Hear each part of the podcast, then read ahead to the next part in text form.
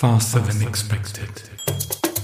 Abrupt climate change and the consequences for us and other living beings on our Earth. No one should be alone in the greatest challenge of our time. Thanks to Laura Upshaw for African drum dance on YouTube. Here's your host, Wolfgang Werminghausen. In this episode of the Faster Than Expected podcast, I'd like to focus on the question how is ice melting in the Arctic and methane influencing the global temperature? About the melting ice in the Arctic, we had heard from Thorstein Viddal and Peter Wadhams in the first part of my Arctic series. The thickness and volume of the ice is at a record low. With Jennifer Hynes, I've talked about the methane monster that is out now. Sam Carana is a pseudonym for a leading observer of abrupt climate change. He, she, or they is or are main writer on Arctic News blog that describes the situation in the Arctic, focusing especially on the threat of large abrupt methane eruptions from the Arctic Ocean seafloor. Sam Carana gives no audio or video interviews, but he has been so kind to give me a written interview. I'm thankful that Kevin Hester from New Zealand will take his part in the recording. Hi, Kevin. Hi, Wolfgang. Nice to be with you again. And welcome, Sam. My now you're Sam. My first question to you, Sam, is what are you observing regarding methane in the Arctic? When looking at what's going to happen over the coming decade, the methane that's in the atmosphere now is already causing more warming than the carbon dioxide that is emitted by people.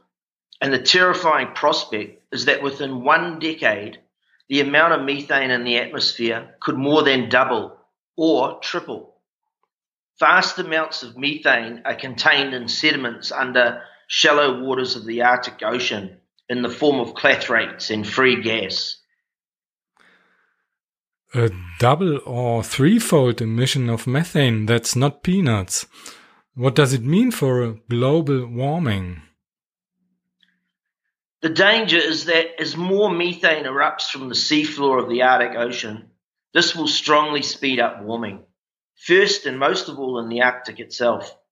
This is a self reinforcing feedback, which means that further warming of the Arctic Ocean will trigger further methane releases, which will in turn further accelerate warming in the Arctic and so on. Such accelerating warming in the Arctic also works as a catalyst for other feedbacks.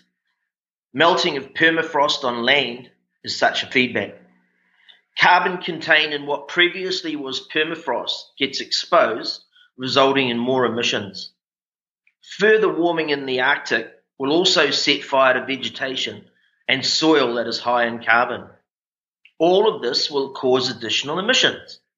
Melting of sea ice and permafrost on land will also result in albedo loss. This means as the snow and ice cover declines, less sunlight gets reflected back into space and more gets instead absorbed in the Arctic. Another feedback is that as the Arctic warms, the jet streams become more wavy, which causes more extreme weather and causes more heat to enter the Arctic. In an article entitled Will Humans Be Extinct by 2026, you have written, such a temperature rise in the Arctic will not stay within the borders of the Arctic. It will trigger huge firestorms in forests and peatlands in North America and Russia, adding further emissions, including soot that can settle on mountains, speeding up the melting of glaciers and threatening to stop the flow of rivers that people depend on for their livelihood. How fast will the temperature rise in this way around the globe? Methane releases from the seafloor of the Arctic Ocean have a strong warming impact, especially locally. And methane releases in the Arctic also act as a catalyst for other feedbacks. All are self reinforcing and interlinked, amplifying each other in many ways. Globally, we can expect more warming to go hand in hand with a rise in water vapor. More heat could also remain in the atmosphere instead of going into the oceans that now take up more than 90% of the heat caused from people's emissions. It could easily become 10 degrees C or 18 degrees Fahrenheit warmer in a matter of years, especially places where most people are now living.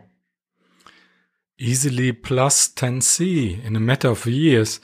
That's a huge number. You have written this could happen until 2026 or even until 2021. In the Arctic uh, news blog, you, have, you are proposing an ambitious climate plan with following components.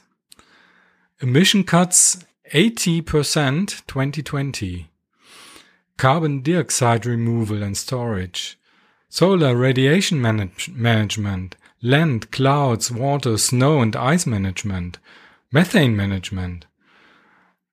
As you are aware, there are many questions and opinions with regard to those technical solutions not uh, least it may be far too late.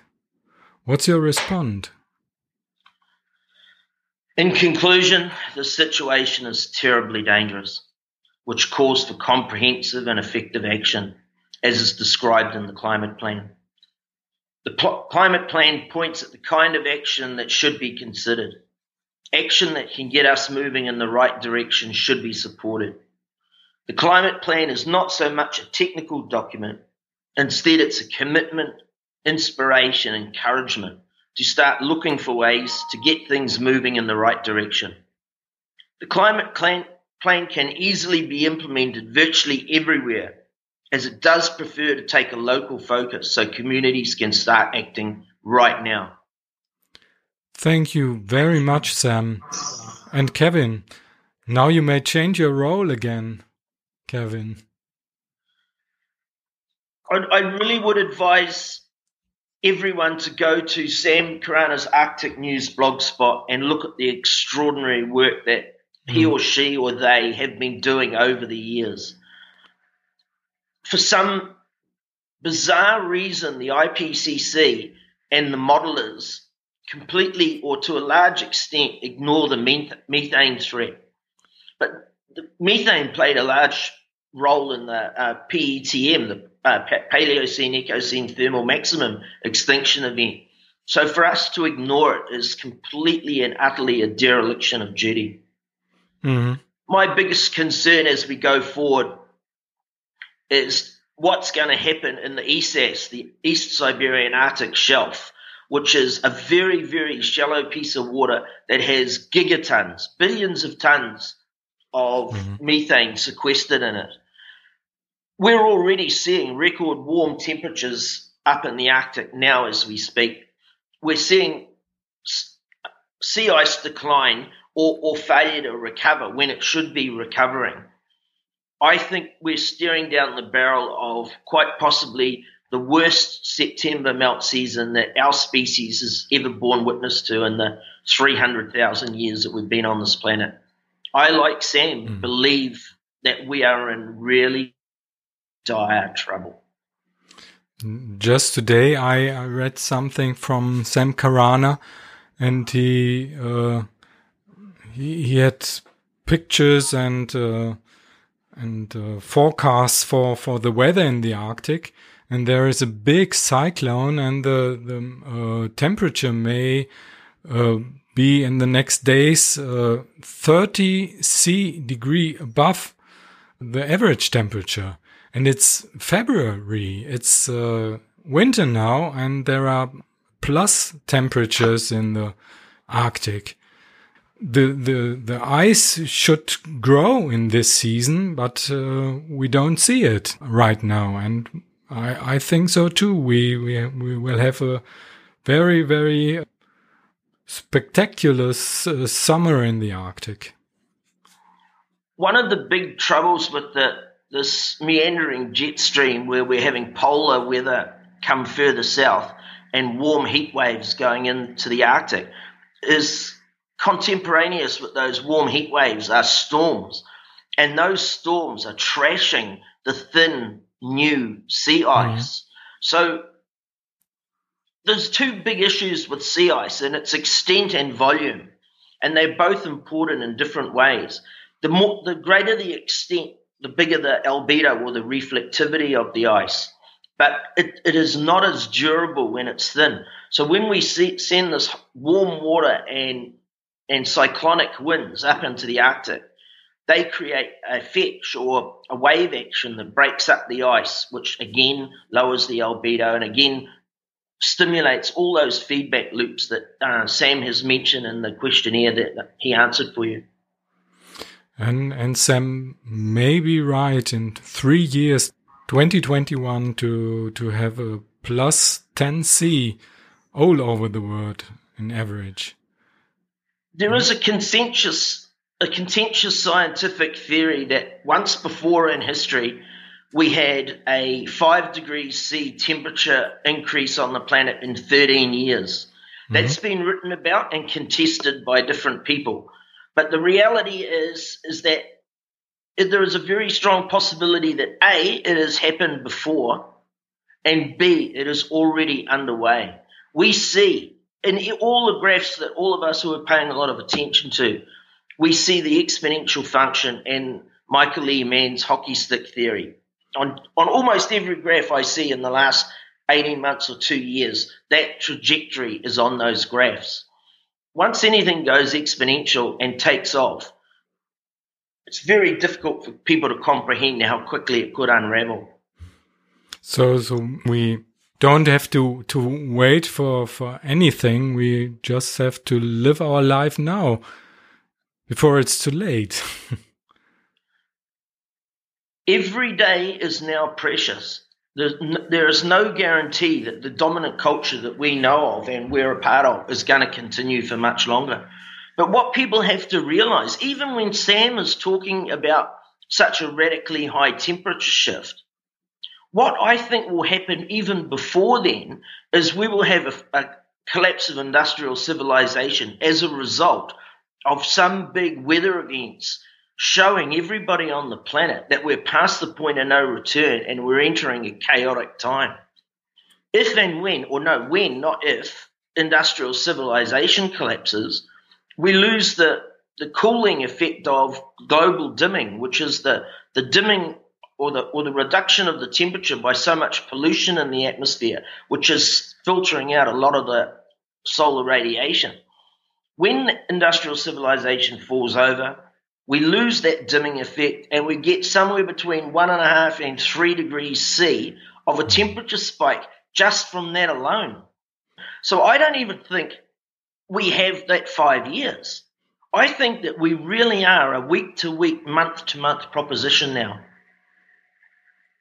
So every day is really precious now. What what is uh, the most you are enjoying on your island, on the Rakino Island, day by day? I have been graced with the ability to to go and volunteer at a at a nursery, a native plant nursery that we have on the island that some very dear friends of mine have started. A, a plant nursery for plants. Did I? Yes, yeah. we're native plants, and, and we're we're trying to rewild the island. I don't mm-hmm. believe that we have very much time left at all. But irrespective of that, I do believe we have a moral obligation to do the right thing. People mm-hmm. say, "Oh, you know, we, if we talk about if you talk about collapse, that people will give up." Mm-hmm. I'm not giving up. Yes. Our mutual friend Guy McPherson hasn't given up. No. We're still doing what we think is right but we're being honest about it. Okay, thank you. I think we close with this, and I'd like to come back again to this expression that every every day is precious now, and uh, I hope you enjoy today. Let's do what we what we like to do and don't stop our action. You are growing plants, and I grow my children, for example. Thank you Do very much. Do the right thing without being without being attached to the outcome. Yes, that's it. Goodbye. It's been a pleasure to do this with you, and I and I'd like to also make a big thank you to Sam Carana for allowing me to take such a, an illustrious role of of reading out his his um, replies to your questions. Thank you very much for your time, Wolfgang. We'll talk again sometime. Yes, thank you. This time you won't find the show notes on my ordinary site xwer.de. The, the site has crashed and I have to rebuild it. Uh, in the meantime, you'll find it, find the show notes on faster than expected, one word, dot wordpress.com. Faster than expected. Thanks to Laura Upshaw for African Drum Dance on YouTube. If you like my podcast, please write a comment and give me a like on SoundCloud.